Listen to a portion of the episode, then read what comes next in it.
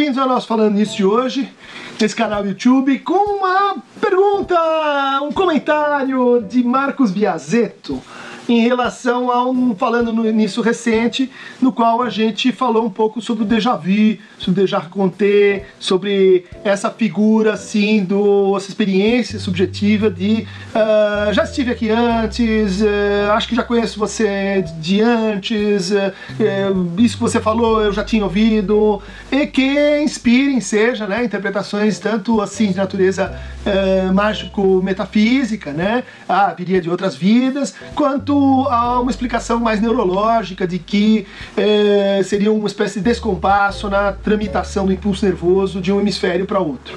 Então, naquele falando nisso, eu mencionei a teoria freudiana sobre esse assunto, é, de que é como se existissem traços de percepção que ficam desligados é, dos, uh, da representação consciente, da representação pré-consciente, da, da, da representação palavra, e esse descompasso produz, então, quando a gente encontra uma pessoa, uma espécie de religação.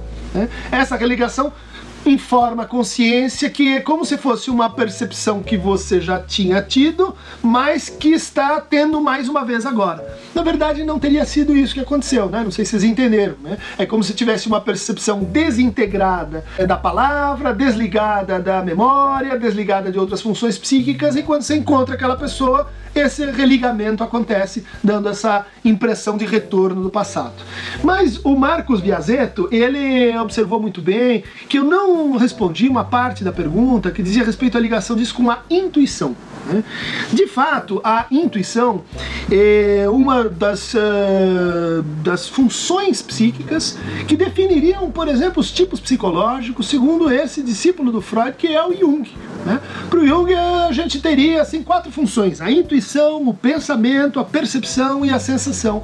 E elas estariam organizadas assim aos pares para as pessoas, explicando um pouco assim da diferença que existe em termos de personalidade de um para o outro. Aliás, ele desenvolve essa teoria em um livro uh, chamado Tipos Psicológicos, eh, como uma maneira de interpretar a discussão teórica dele com Freud. Ele diz isso em Memórias, Sonhos Reflexões, no seu trabalho assim eh, autobiográfico é, de que no fundo Freud era alguém assim muito orientado pela função do pensamento e ele muito orientado pela função da intuição. Né?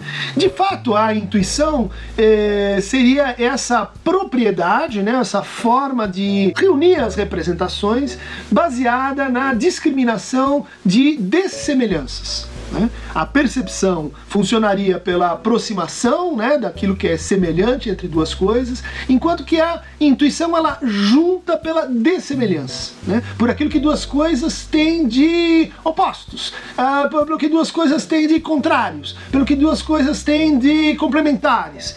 E isso produz assim um tipo de, de racionalidade né, que seria capaz, e para alguns está associado né, com um hemisfério cerebral, enquanto que o pensamento estaria associado com outro hemisfério cerebral, né, e que nos explica então essa, descreve essa função psíquica da intuição. Do ponto de vista clínico, as pessoas se referem muito frequentemente a essa espécie de tive uma intuição que isso ia acontecer, eu tive um pressentimento, eu percebi antes, eu pensei sem saber que eu estava pensando. Né? Essa antecipação ela é muito característica, por exemplo, da, do laço social proposto pela histeria. Né? A histeria como uma posição subjetiva que depende muito de como ela interpreta ou como ele interpreta o seu lugar no desejo do outro. Né? E, portanto, uma sensibilidade para essa localização que o desejo do outro dá para o um.